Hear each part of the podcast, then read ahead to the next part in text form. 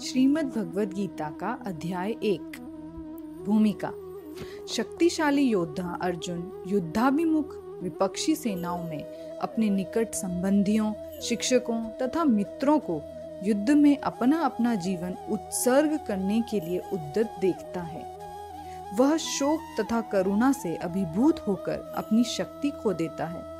उसका मन मोहग्रस्त हो जाता है और वह युद्ध करने के अपने संकल्प को त्याग देता है। अध्याय एक, कुरुक्षेत्र के युद्ध स्थल में सैन्य निरीक्षण।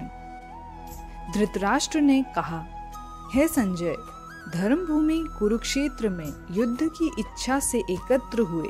मेरे तथा पांडु के पुत्रों ने क्या किया? संजय ने कहा हे राजन पांडु पुत्रों द्वारा सेना की व्यूह रचना देखकर राजा दुर्योधन अपने गुरु के पास गया और उसने ये शब्द कहे, हे आचार्य पांडु पुत्रों की विशाल सेना को देखें जिसे आपके बुद्धिमान शिष्य द्रुपद के पुत्र ने इतने कौशल से व्यवस्थित किया है। इस सेना में भीम तथा अर्जुन के समान युद्ध करने वाले अनेक वीर धनुर्धर हैं। यथा महारथी, युयुधान, विराट तथा द्रुपद। इनके साथ ही धृष्टकेतु, चेकितान, काशीराज, पुरुजित कुंती भोज तथा शैब्य जैसे महान शक्तिशाली योद्धा भी हैं। पराक्रमी युद्धामन्यु अत्यंत शक्तिशाली उत्तम औजा, सुभद्रा का पुत्र तथा द्रौपदी के पुत्र ये सभी महारथी हैं। किंतु, हे ब्राह्मण श्रेष्ठ, आपकी सूचना के लिए मैं अपनी सेना के उन नायकों के विषय में बताना चाहूँगा, जो मेरी सेना का संचालन करने में विशेष रूप से निपुण हैं। मेरी सेना में स्वयं आप, भीष्म कर्ण कृपाचार्य, अश्वत्थामा, विकर्ण तथा सोमदत्त का पुत्र भूरिश्रवा आदि हैं, जो युद्ध में सदैव विजयी रहे हैं। ऐसे अन्य अनेक वीर भी हैं, जो मेरे लिए अपना जीवन त्याग करने के लिए उद्दत हैं। वे विविध प्रकार के हथियारों से सुसज्जित हैं और युद्ध विद्या में निपुण हैं। हमारी शक्ति अपरिमेय है और हम सब पितामह द्वारा भली भांति संरक्षित हैं, जबकि पांडवों की शक्ति भीम द्वारा भली भांति संरक्षित होकर भी सीमित है। अतएव सैन्य व्यूह में अपने अपने मोर्चों पर खड़े रहकर आप सभी भीष्म पितामह को पूरी पूरी सहायता दें। तब कुरुवंश के वयोवृद्ध परम प्रतापी एवं वृद्ध पितामह ने सिंह गर्जना की सी ध्वनि करने वाले अपने शंख को उच्च स्वर से बजाया, जिससे दुर्योधन को हर्ष हुआ। तत्पश्चात शंख, नगाड़े, बिगुल, तुरही तथा सिंह सहसा एक साथ बज उठे।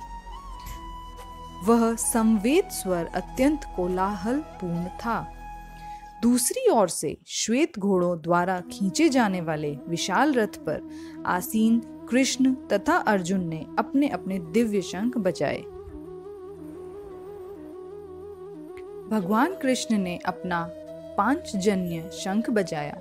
अर्जुन ने देवदत्त शंख तथा अतिभोजी एवं अति मानवीय कार्य करने वाले भीम ने पौंड्र नामक भयंकर शंख बजाया।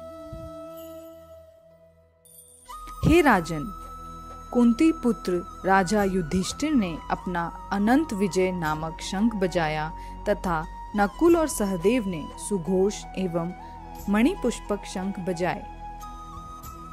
महान धनुर्धर, काशीराज, परम योद्धा, शिखंडी धृष्टद्रुम्न विराट, अजेय सातिकी द्रुपद द्रौपदी के पुत्र तथा सुभद्रा के महाबाहु पुत्र आदि सबों ने अपने अपने शंख बजाए। इन विभिन्न शंखों की ध्वनि कोलाहल पूर्ण बन गई, जो आकाश तथा पृथ्वी को शब्दायमान करती हुई धृतराष्ट्र के पुत्रों के हृदयों को विदीर्ण करने लगी। उस समय हनुमान से अंकित ध्वजा लगे रथ पर आसीन पांडुपुत्र अर्जुन अपना धनुष उठाकर तीर चलाने के लिए उद्दत हुआ।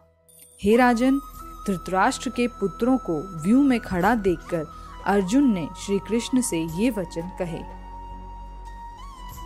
अर्जुन ने कहा, हे अच्युत, कृपा करके मेरा रथ दोनों सेनाओं के बीच ले चलें, जिससे मैं यहाँ उपस्थित युद्ध की अभिलाषा रखने वालों को और शस्त्रों की इस महान परीक्षा में जिनसे मुझे संघर्ष करना है, उन्हें देख सकूँ।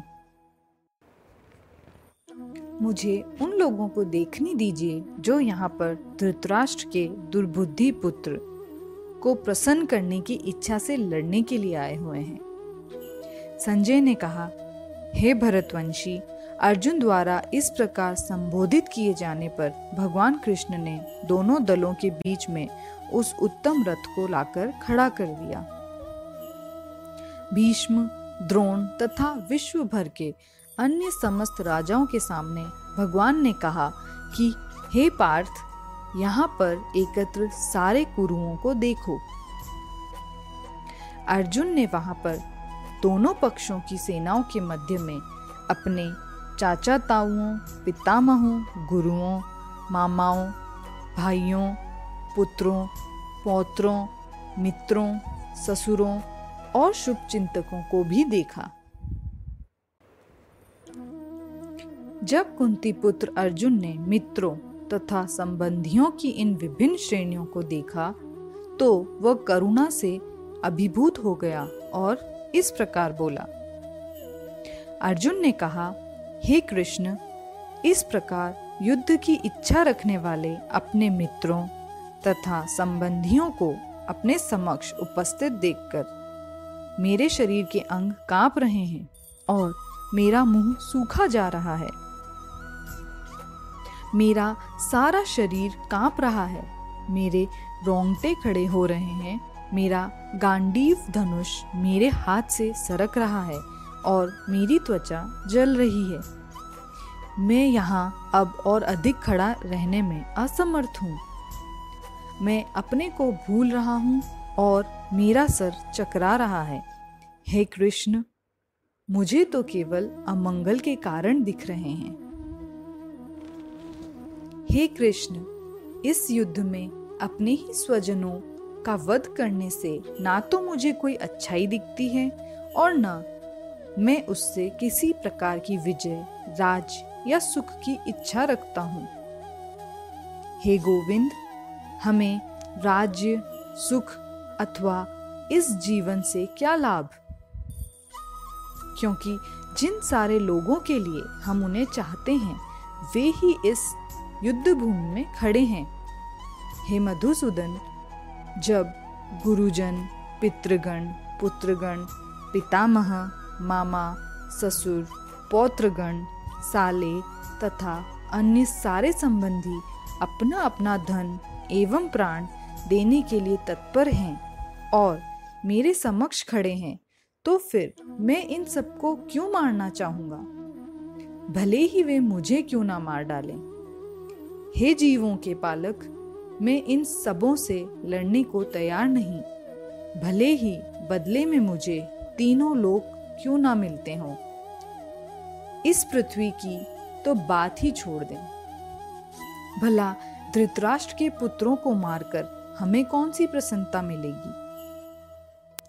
यदि हम ऐसे आतताइयों का वध करते हैं तो हम पर पाप चढ़ेगा। अतः यह उचित नहीं होगा कि हम धृतराष्ट्र के पुत्रों तथा उनके मित्रों का वध करें। हे लक्ष्मीपति, कृष्ण, इससे हमें क्या लाभ होगा? और अपने ही कुटुंबियों को मारकर हम किस प्रकार सुखी हो सकते हैं? हे जनार्दन, यद्यपि लोभ से अभिभूत चित्त वाले ये लोग अपने परिवार को मारने या अपने मित्रों से द्रोह करने में कोई दोष नहीं देखते, किंतु हम लोग जो परिवार के विनष्ट करने में अपराध देख सकते हैं, ऐसे पाप कर्मों में क्यों प्रवृत्त हों?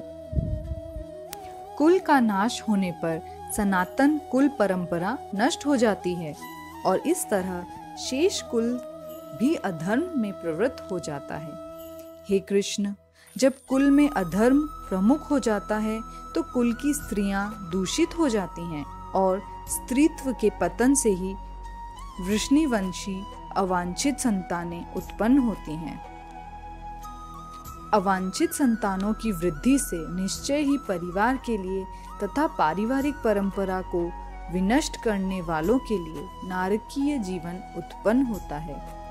ऐसे पतित कुलों के पुरखे गिर जाते हैं, क्योंकि उन्हें जल तथा पिंड दान देने की क्रियाएँ समाप्त हो जाती हैं। जो लोग कुल परंपरा को विनष्ट करते हैं और इस तरह अवांछित संतानों को जन्म देते हैं, उनके दुष्कर्मों से समस्त प्रकार की सामुदायिक योजनाएँ तथा पारिवारिक कल्याण कार्य विनष्ट हो जाते हैं। हे प्रजापालक कृष्ण मैंने गुरु परंपरा से सुना है कि जो लोग कुल धर्म का विनाश करते हैं, वे सदैव नरक में वास करते हैं। ओह, कितने आश्चर्य की बात है कि हम सब जघन्य पाप कर्म करने के लिए उद्दत हो रहे हैं। राज्य सुख भोगने की इच्छा से प्रेरित होकर हम अपने ही संबंधियों को मारने पर तुले हैं। यदि शस्त्रधारी धृतराष्ट्र के पुत्र मुझे निहत्ता तथा रणभूमि में प्रतिरोध न करने वाले को मारें तो यह मेरे लिए श्रेयस्कर होगा।